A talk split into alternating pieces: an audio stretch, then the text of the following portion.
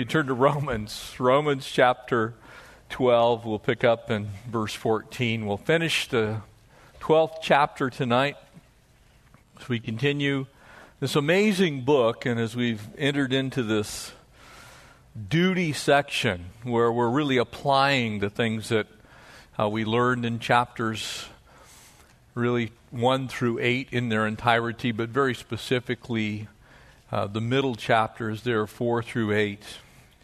You, you see, it really is the more difficult part to not just simply have these things applied to us, but then to live them out. And I'm not sure there's any more difficult passage of Scripture to actually live out than the one that now faces us, picking up in verse 14 and down through the end of the chapter. And these things are supernatural living.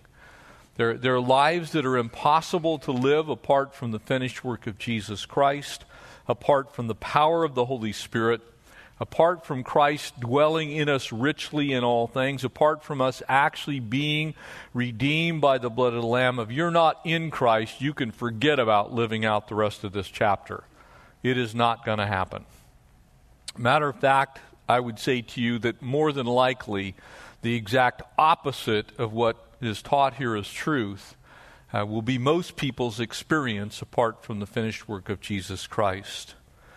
Uh, it is truly supernatural living. But most importantly, this is how you actually win friends, win loved ones, and win your enemies. And so, as we continue now and pick up uh, in verse 12, would you pray with me and let's ask the Lord to speak uh, through the power of His Word. Father, we thank you for what you are going to do tonight. And as we study this amazing passage, Lord, we confess before we even read it that for some of us it seems impossible. Lord, that we could actually bless those who persecute us, that we could actually love those who hate us. Lord, that we could be that much different than the world seems to be an impossible task, but it's not. And you have declared it as truth in your word, and so we pray that you'd cause us not just to hear these words, but to be doers of them, and, and in doing so, truly live lives that are supernatural. So we bless you, we praise you. Speak to us now, we pray, in Jesus' name. Amen. Verse 14, here it goes the impossible task. He says, in light of what we've already seen up to this point in this chapter, bless those who persecute you. And then it takes it a step further bless and do not curse. You see, it's one thing to bless someone who's done something that maybe isn't all that wonderful, but it's also even, I think, more difficult to not retaliate. Amen? To not do something back that seems to be uh, a, a payment for that which is rendered to you. And so you can see the impossible nature of this in simply your flesh. And he goes on to say, Rejoice with those who rejoice. Now, that seems like an easy one, but can I tell you it's an awful lot more difficult than it seems at first glance? Because sometimes when other people are rejoicing, we actually get a little envious, don't we? Anybody ever looked at somebody whose life is going good when yours is going bad and saying, Oh, their day's coming? You see, these things really are impossible without the Lord. To weep with those who weep, again, seems like it is a natural response, but can I tell you, people run from those who weep. They don't weep with those who weep. Very often they want to get as far away as they can because they want their life to just simply be happy and joyous. And when someone's going through a hard time, instead of weeping with them, we run from them so we don't have to experience their pain. Be of the same mind towards one another. And so this first part is towards us as believers.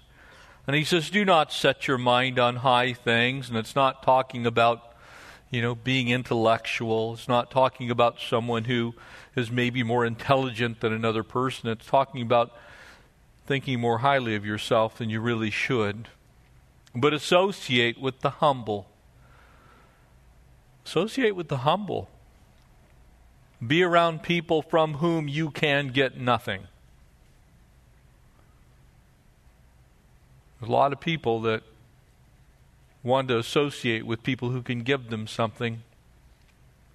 Maybe have an opportunity to change their life through that relationship. And sometimes we pick and choose those whom we're going to associate with simply by what they can give us. Don't do it. And he says, don't be wise in your own opinion. Can I tell you, there's an awful lot of people who have many opinions about how this church ought to function, what it ought to look like, what we ought to do.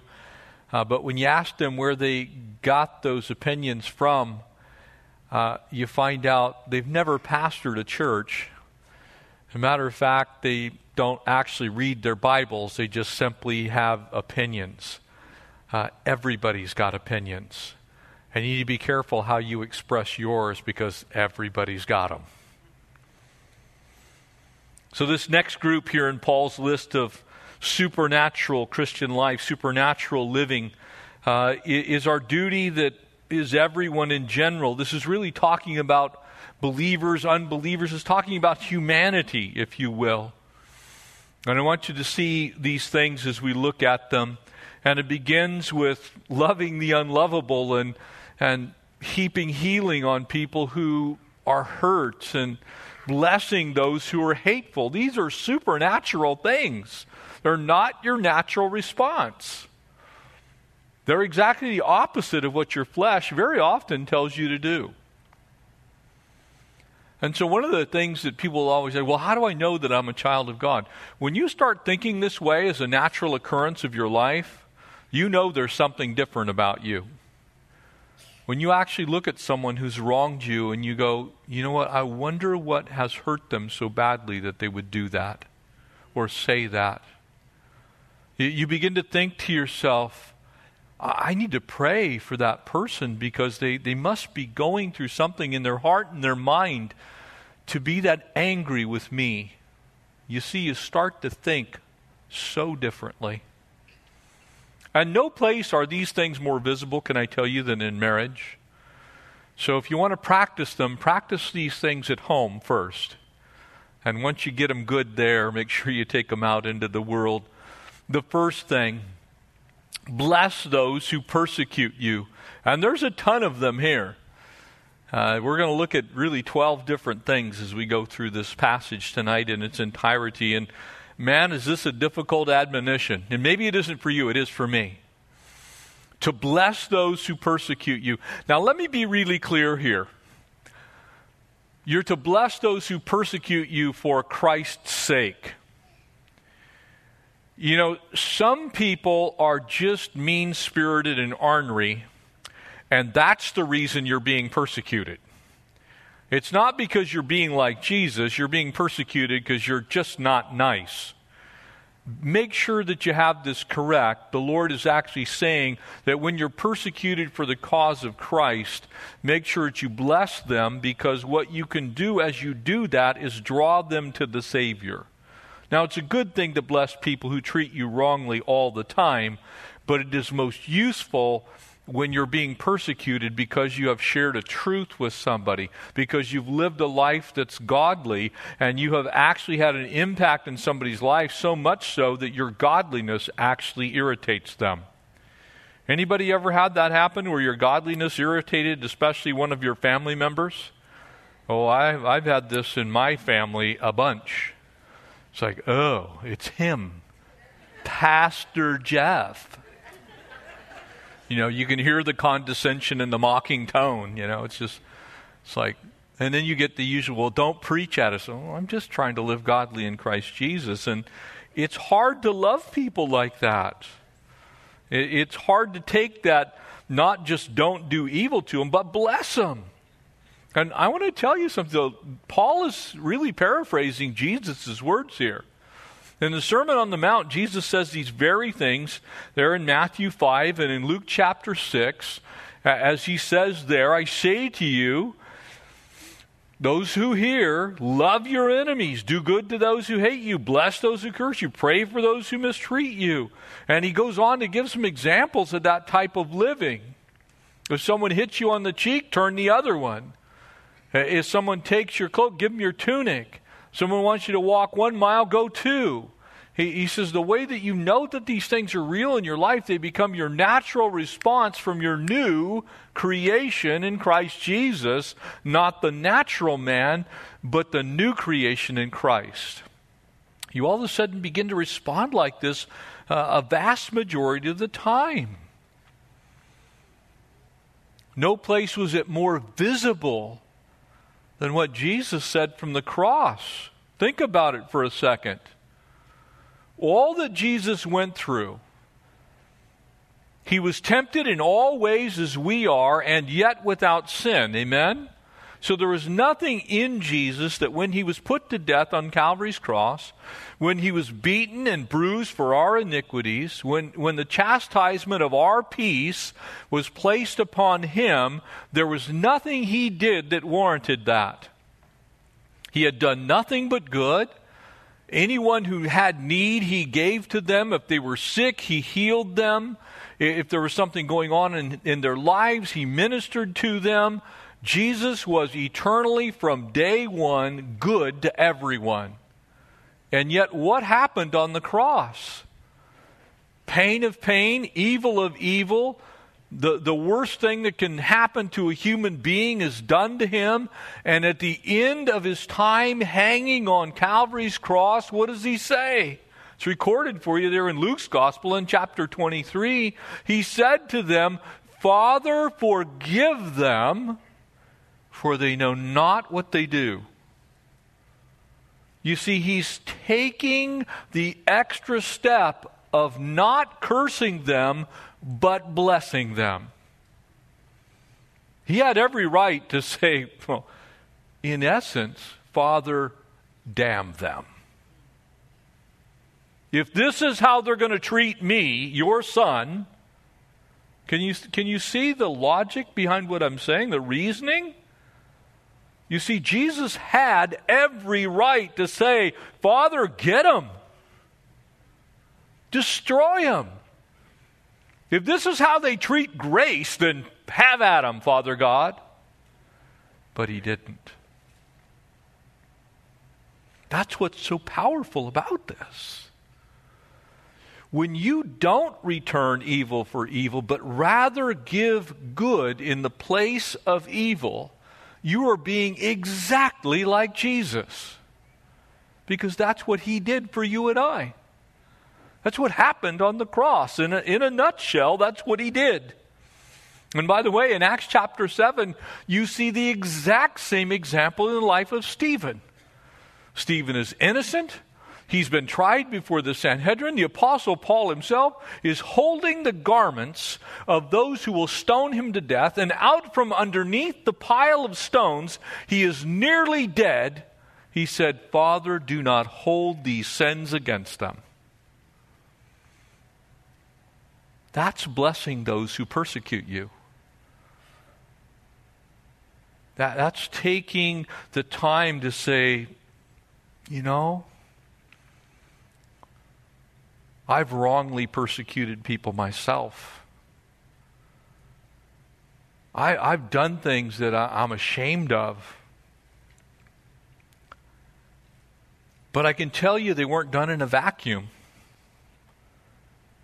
And probably most every person in here has reasons in your life for why you have felt the way you felt, for why you responded the way you responded as you live out your life here on this earth in Christ Jesus, you have some of the attitudes that you have because you've been hurt, because you've been forsaken, because you've been treated wrongly, you've suffered racial injustice, You've been passed over for a job. You have every right and every reason to feel the way you feel. The question is in Christ, what are you going to do with it? What are you going to choose to do with the grace of God in that moment that you are faced with being persecuted because you're a child of God? Because a child of God is going to look at that situation very differently. It's going to look to do good, to bless, and to not curse. Peter, many years after the Lord's ascension, said this in 1 Peter chapter 2 verse 21 since Christ also suffered for you leaving an example for you to follow in his steps who committed no sin nor was any deceit found in his mouth while being reviled did not revile in return while suffering he uttered no threats but kept entrusting himself to the one who judges rightly can you say that tonight?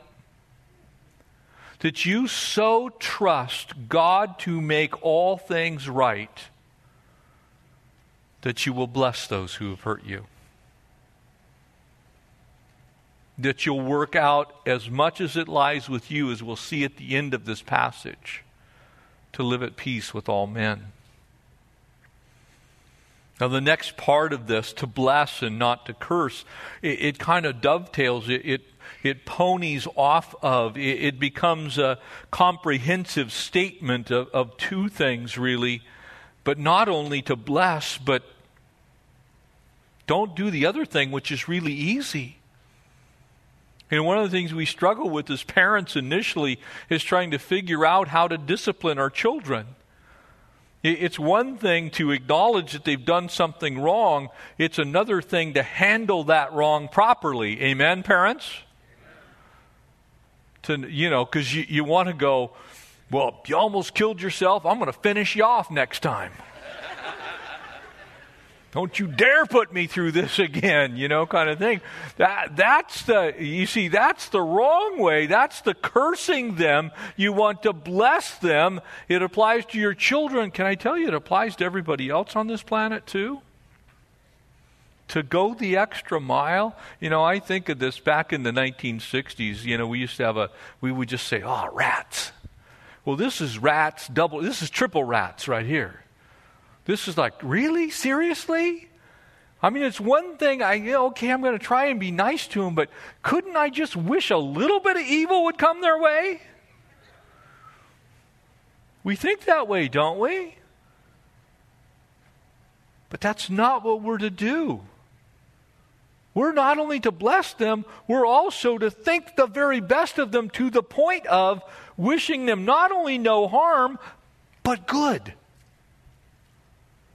Man, that's transformative in the way that we live, isn't it? It is for me.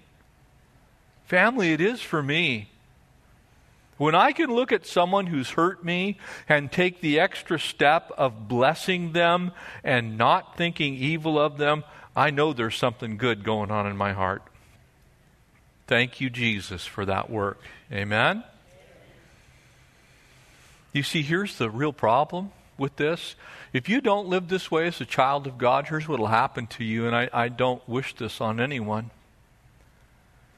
But the result of not doing this is unrepentant bitterness and anger and hatred and strife, and it will destroy you from the inside out.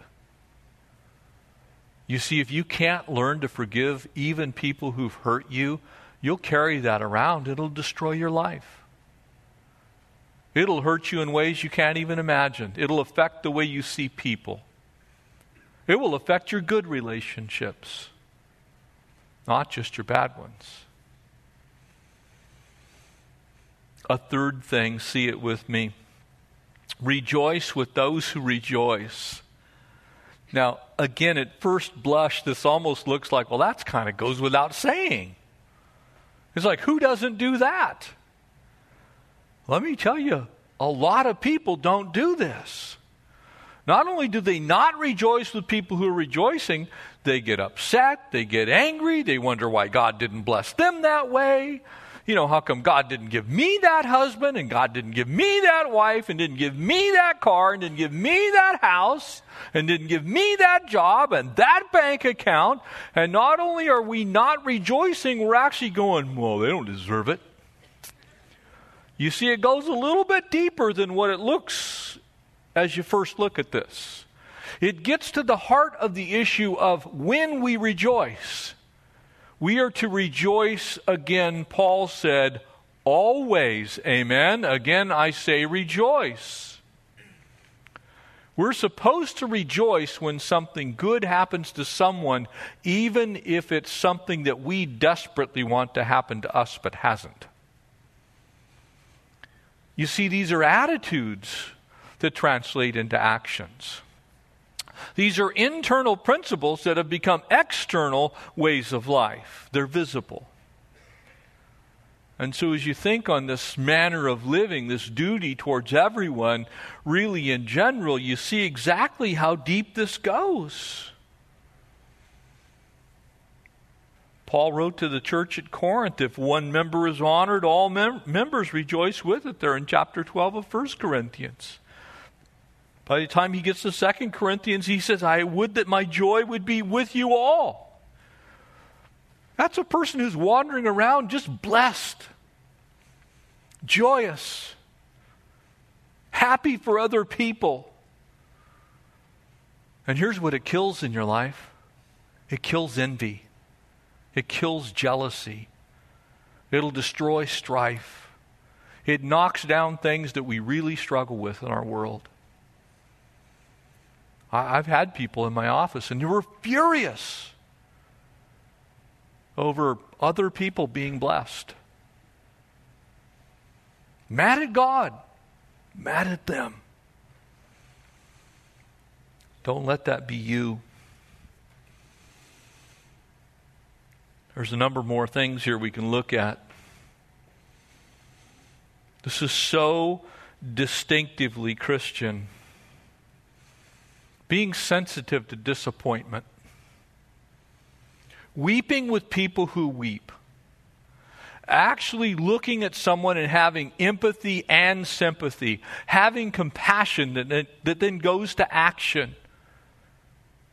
You know, it's hard to be around sad people.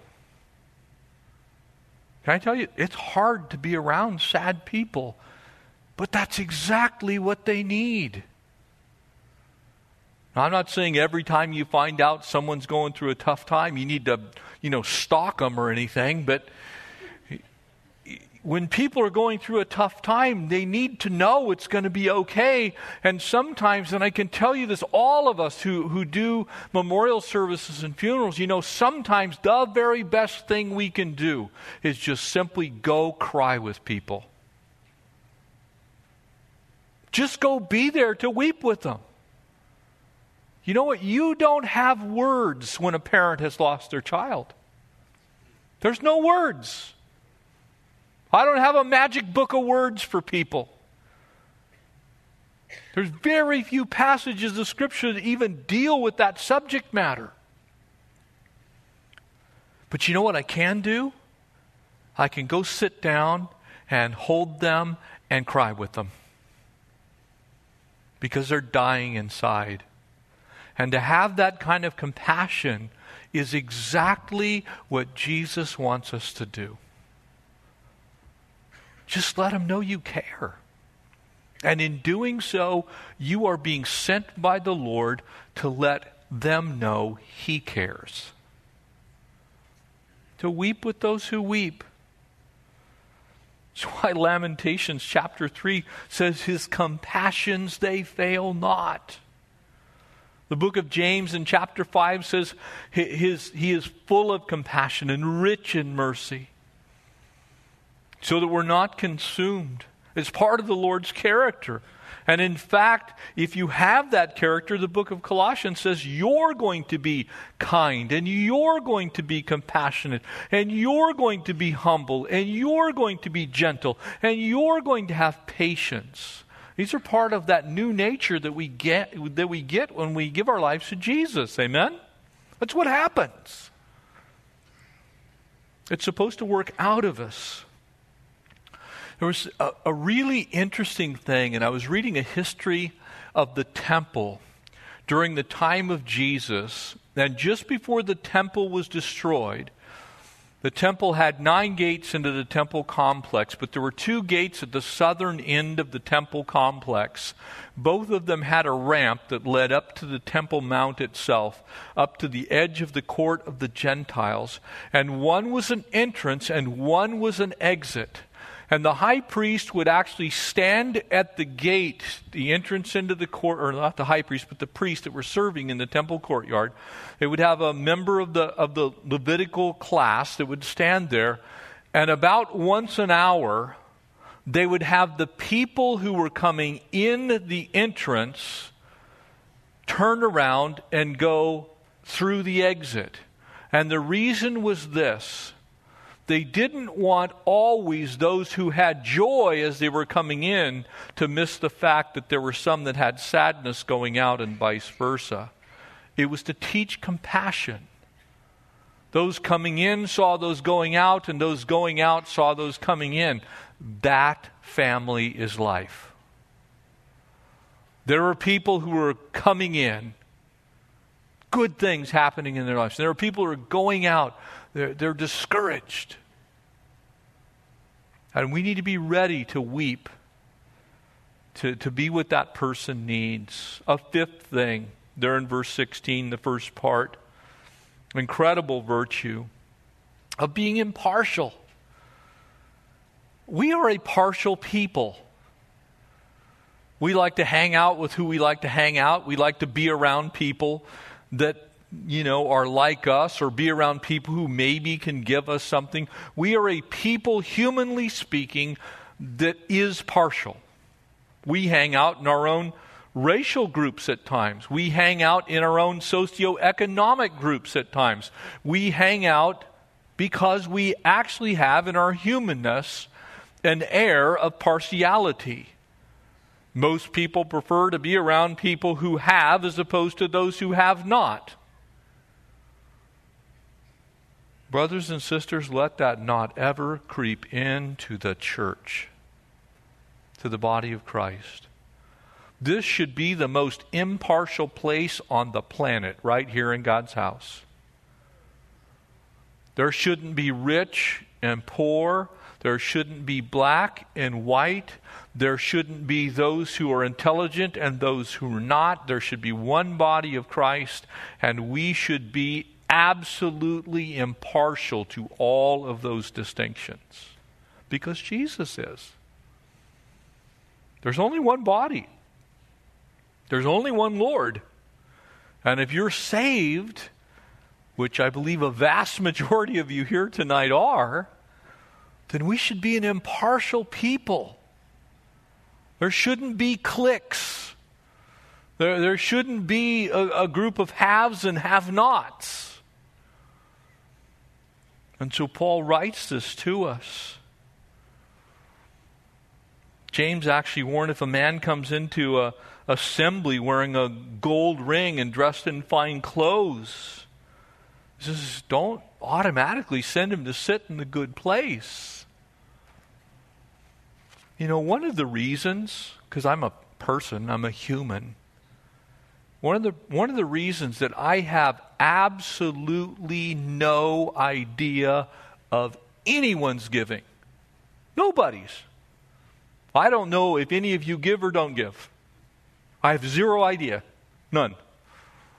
The reason for that is I don't ever want to be one of those pastors who sits around and looks at that list and picks out the 100 biggest givers in the church and says, I want to go to lunch with you. I just want to be available to whoever God sends me to have lunch with. I want to be impartial. I don't even want that information. I don't even want to know it. So I don't. We should all be that way in all things. There shouldn't be a distinction that causes you to either give or withhold. The glorious things that God's doing in your life, they should be available for God to use with anyone, anywhere, at any time. Amen? It's part of who we are. It's this new life that we live in Christ. We're to uh, avoid haughtiness or high mindedness. It's interesting because the original language here, hupsiola phronantes, actually means big headed. It means to be, well, an airhead. It, it means to have a swollen head puffed up with yourself. Don't have a swollen, puffed up head about yourself. A lot of people have a pretty inflated sense of their own ego, their own value, their own worth, and it ends up showing itself in self seeking pride. It gives you reluctance to show respect for those who should be respected. You know, sometimes I, I wander around, the, I just arbitrarily wander around and see what's going on. You know, we have hundreds of people volunteering in all kinds of areas, and they are no less important than me. Not a bit. They have a different function, different gifting. But in God's eyes, every last one of us has the same level of importance. We're all His children. And so we should have that type of a view of everyone. We shouldn't be big headed, we shouldn't be high minded. Treat people like that, it, it breeds an air of respect for everyone. That's what the Lord wants in His church. You see, as Luke would record the words of Jesus, he said, you know, if you give a lunch and you give a dinner and you invite your friends or your brothers or sisters, he's not talking about it's bad to invite your family or to have rich people come to your house. He's not talking about that at all. What he's saying is, is make sure that your motivation is correct. See everyone the way the Lord sees them. Having value. There's something that that person has that God put them on this earth with to bless the entire body of Christ and most likely you personally. It kind of levels the playing field for us. It's a beautiful way to live your life. And combined with that, number seven, don't be wise in your own eyes. You know, all of us have the ability to think and reason. God gave us that. But sometimes we let those things kind of get in the way of everything else. All of a sudden, the only opinion that matters is our opinion. The only person that rightly sees things is, is yours or mine. And it's super dangerous, and let me tell you why. Because the best way to learn anything is to surround your people self, self with people that know more than you do. And so if you, you wander around kind of in this perpetual state of being lifted up in your own eyes, wise in your own eyes, you shut off all of those gifts that God's put in everyone else's life. And before you know it, not only can you yourself or I myself cannot be taught anything, but all of a sudden everything lands on our desk. It stops with me. The person that has an inflated sense of their own value is stuck doing everything for themselves. I'm too lazy for that. No, I'm just kidding. I, I enjoy having other people bring ideas and think through things and go, you know what, that's better than my idea. That's not an affront to me. That's God blessing me with someone who has an idea that's better than mine. That's someone who has giftings that are different and or better than mine. That's acknowledging that all of us have meaning and purpose, and so anyone that God puts into your life, what a wonderful way for you to receive from the Lord is by receiving from someone that which God has sent, maybe their idea is better than yours. It leads you to pursue eagerly fellowship with other Christians. It doesn't push people away, it brings people in. You know, when you value people, it brings them in. When you devalue people, it pushes them out. When you start with the beginning point that everyone is valuable in Christ and thereby they are valuable to you, they're valuable to me, then people are drawn into that. It's self sustaining because people like being liked. Amen? Well, maybe some of you don't like being liked. I like being liked. I like people to say, you know, you know, I, I really enjoy my conversation with you. I had a great time. It was wonderful. The way you do that is by affirming other people, making sure they know that they matter to you and they matter to God. But if you just think you're the answer, you're going to have a very short list of friends. It's going to be you, yourself, and I eventually. You'll be very lonely because most people like to be affirmed. Don't be wise in your own eyes. And now the really hard parts. Told you this is tough. Verse 17 Repay no one evil for evil. Have regard for good things in the sight of all men. And if it is possible, and I want you to read this very carefully, because sometimes it's not possible. But there is always a side that is your side.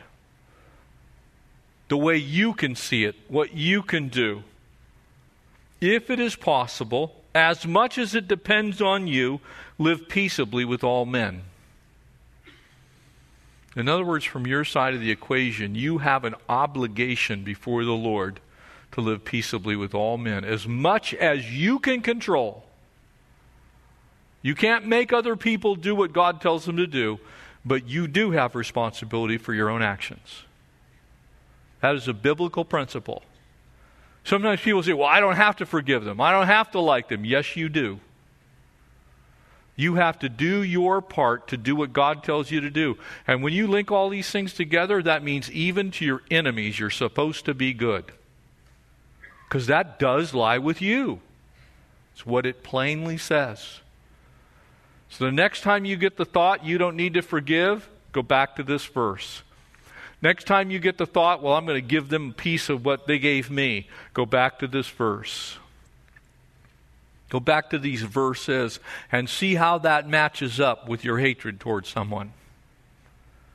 Here's what's going to happen you're going to be convicted by the Holy Spirit that you have not done what lies with you. You have simply picked up one of these things you're probably not supposed to do and done it. Beloved, do not avenge yourselves, but rather give place to wrath. And the wrath here that's spoken of is the only wrath that's spoken of in the entire Bible, and that is the wrath of God.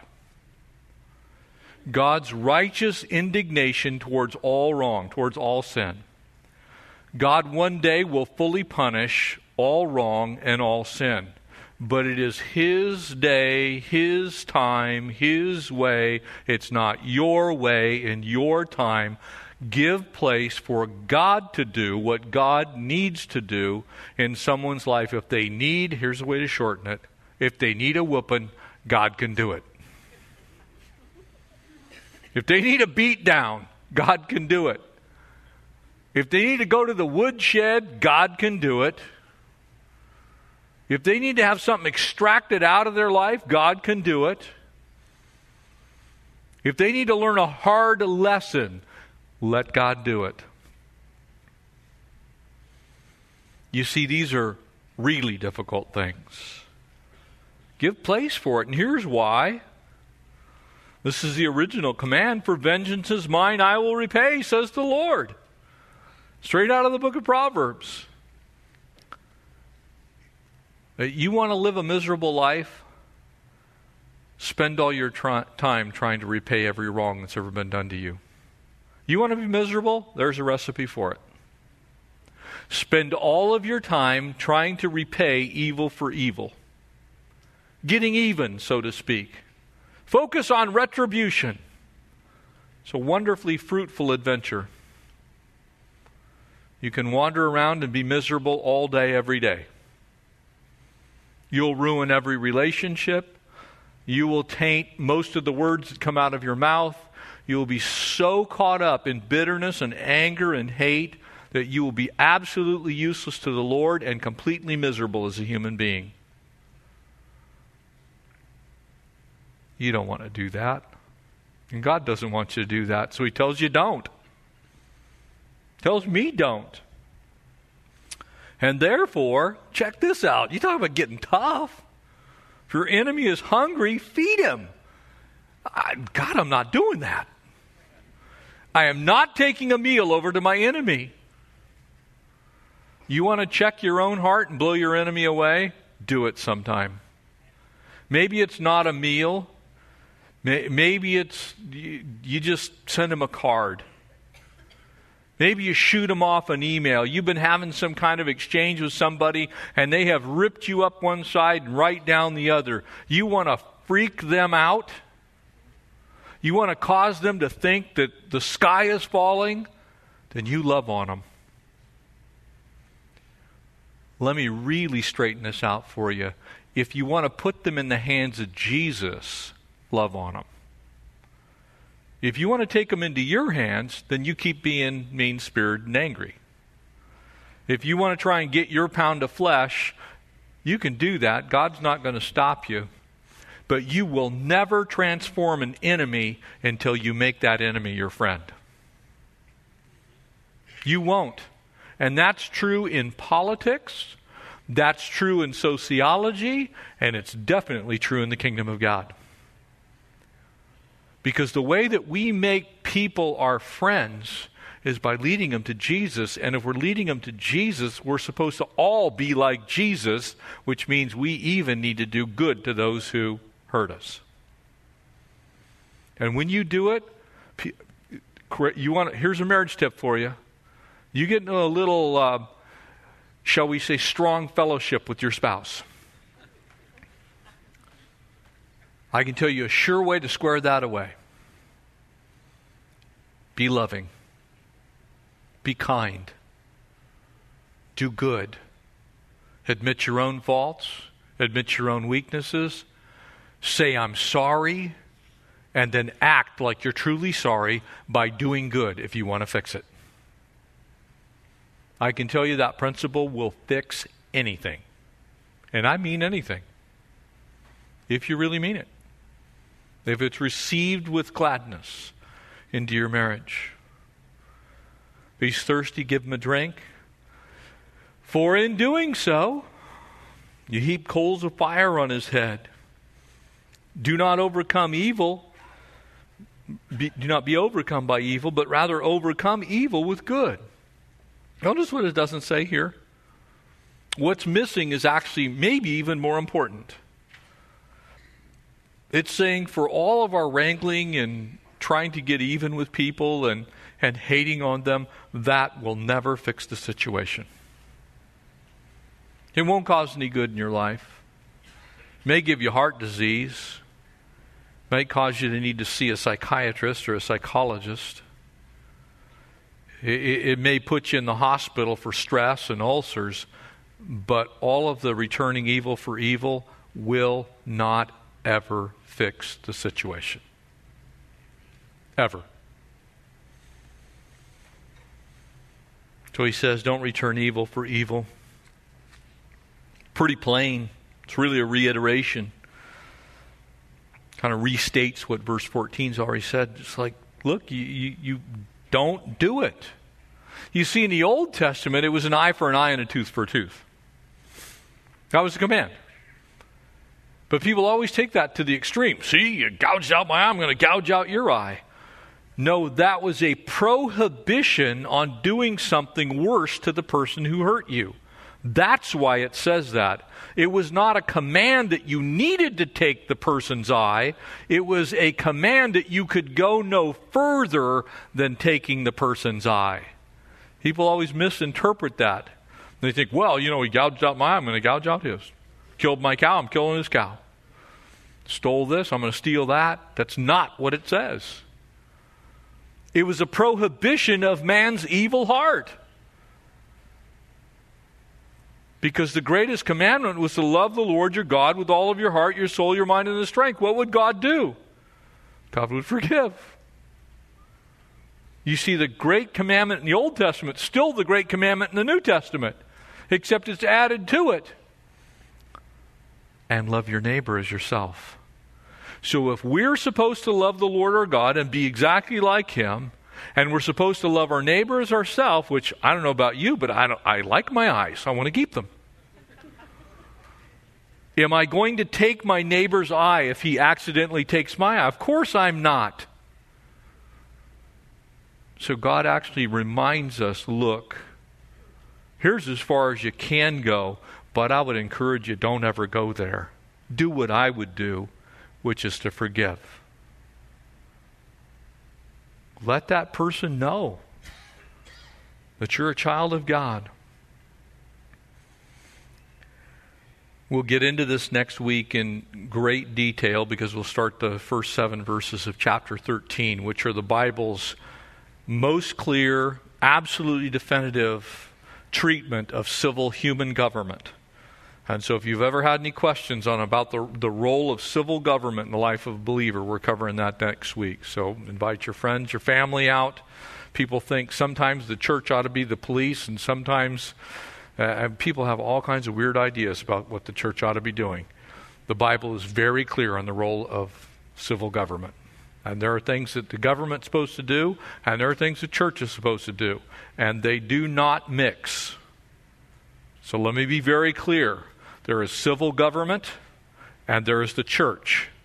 And while the church is supposed to affect every life for the cause of Christ, the church is supposed to be the church, and the government's supposed to be the government.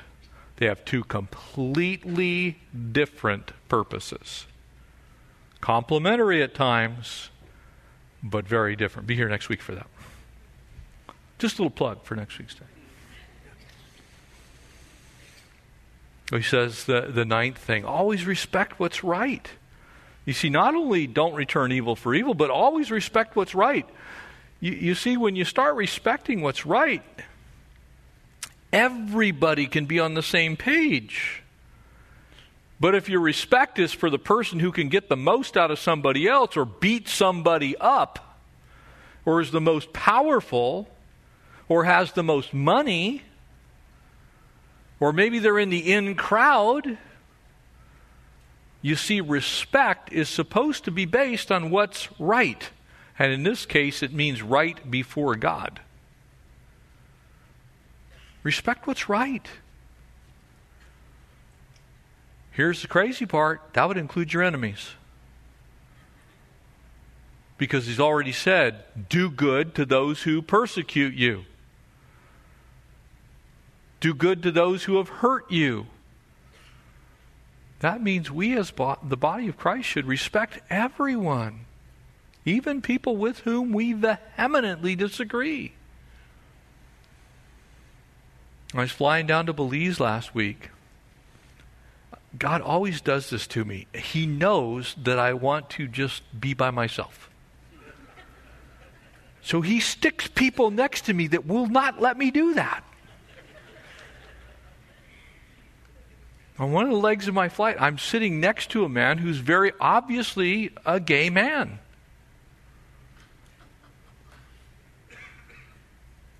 And he's talking about his boyfriend and all these things. And I'm like,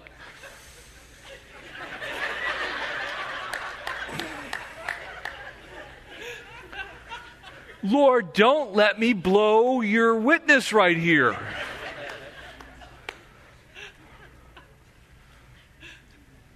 I started talking to him, and within an hour, I got to, you know, talk to him about, you know, how he felt about things that were going on in the world, and he, he was just a mess. He was hurt. The guy's crying sitting next to me.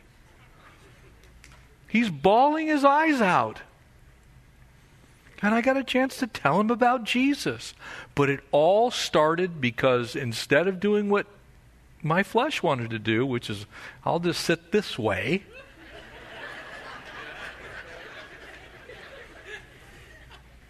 I gave him the respect of a fellow member of the human race and a sinner who needs a Savior.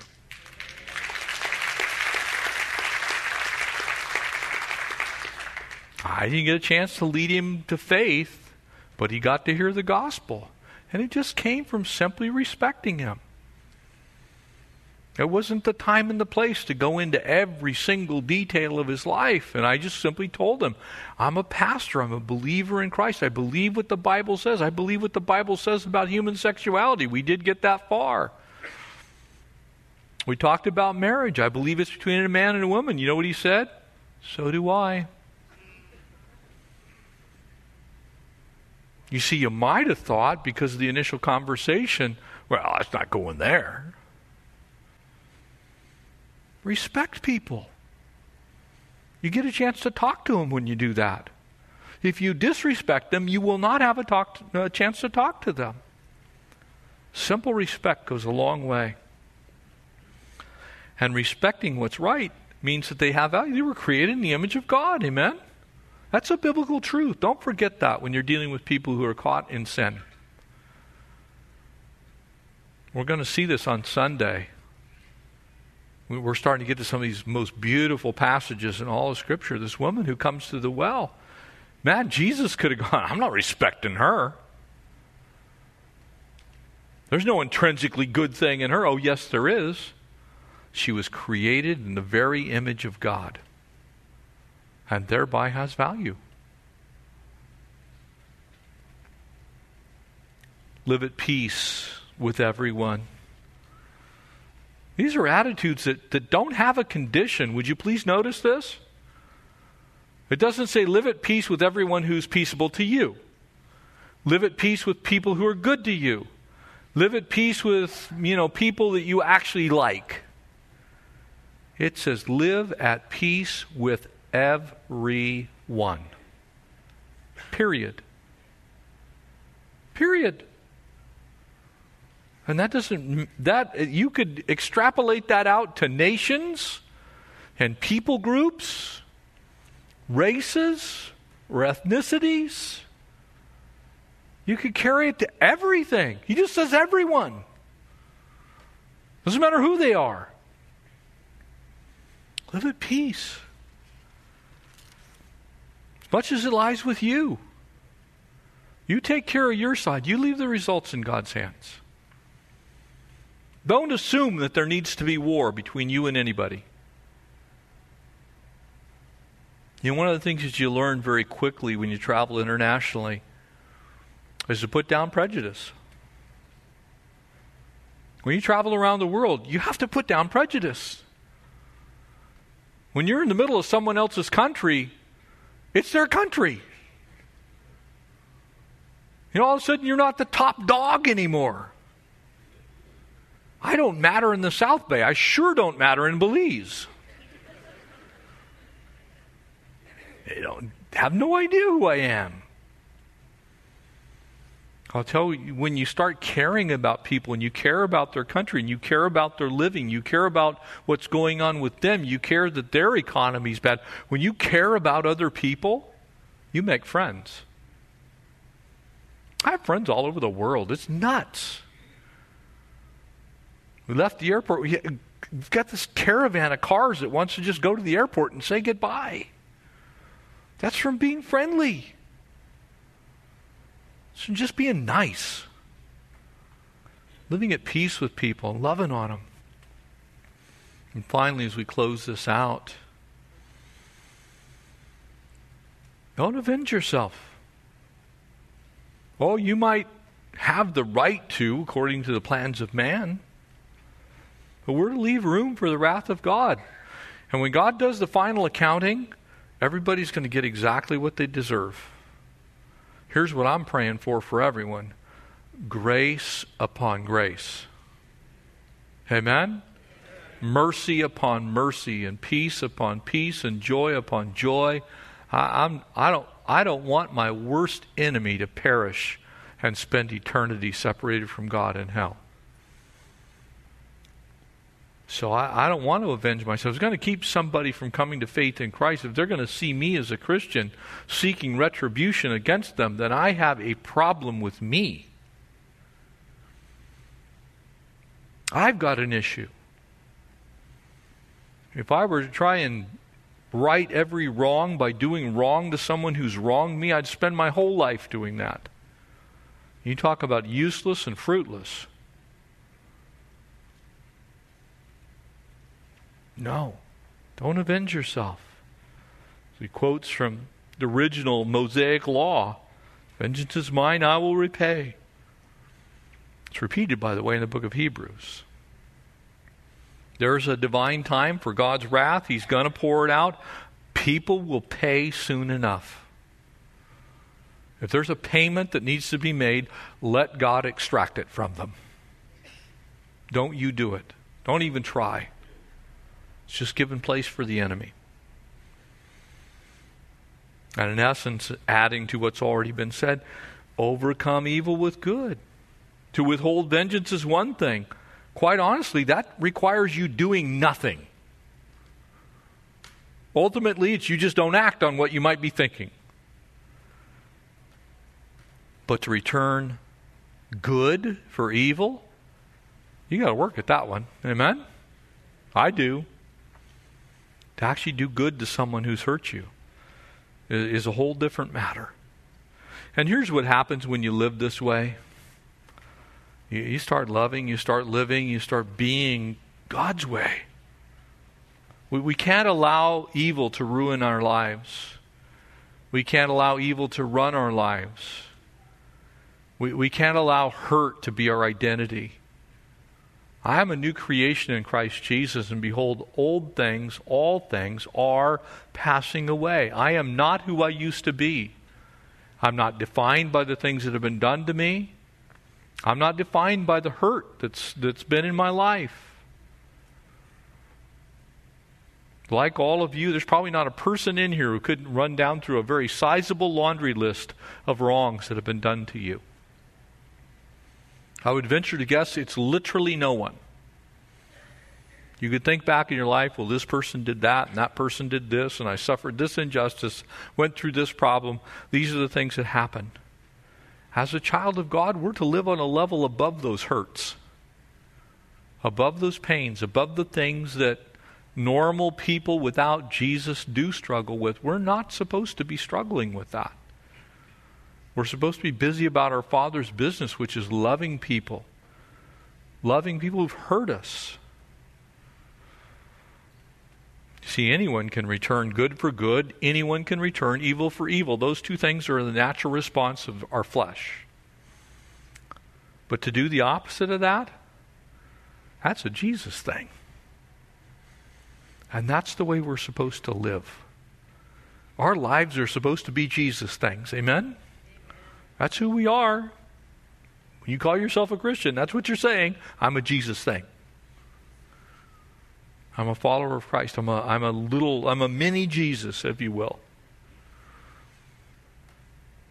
Even if your enemy hates you, nothing gets better. You, you still have the grace of God. Amen?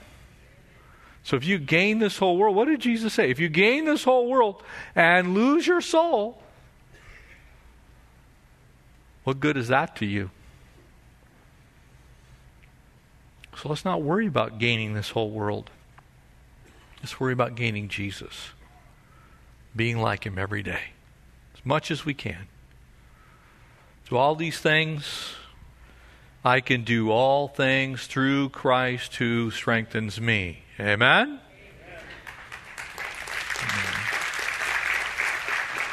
Would you stand? Let's close in prayer. We'll have some of the pastors come forward if you need prayer after service. Maybe you got one of these areas you're particularly struggling with. Probably most of us do. If you want prayer for it, the guys would love to pray with you. Worship team's coming back up. Well, let's pray. Father, thank you, thank you, thank you. This would be impossible except that we are the redeemed of the Lord. We've been transformed made into your image blows us away, God. That you would love us that way. that you would work in our lives that way. That you would allow us, oh God, that you would allow us into your family. You've adopted us. And it's not the type of adoption we think of. We're not second class citizens in heaven. All the rights and privileges that are assigned to Jesus the Son are given to his adopted kids, one day, even including sharing in your glory. And so, God, would we live glorious lives while we're here on this earth? Or not so we can be in comfort, but because we want to make sure everyone knows you. And so, if we live heavenly lives, that's the best way that they can see you, Jesus. Please help us to do that. We love you. We praise you. We thank you, God, for your word, the power of it. Would you bless us, Lord? with these things being truth in our lives. In Jesus' name, amen. Amen.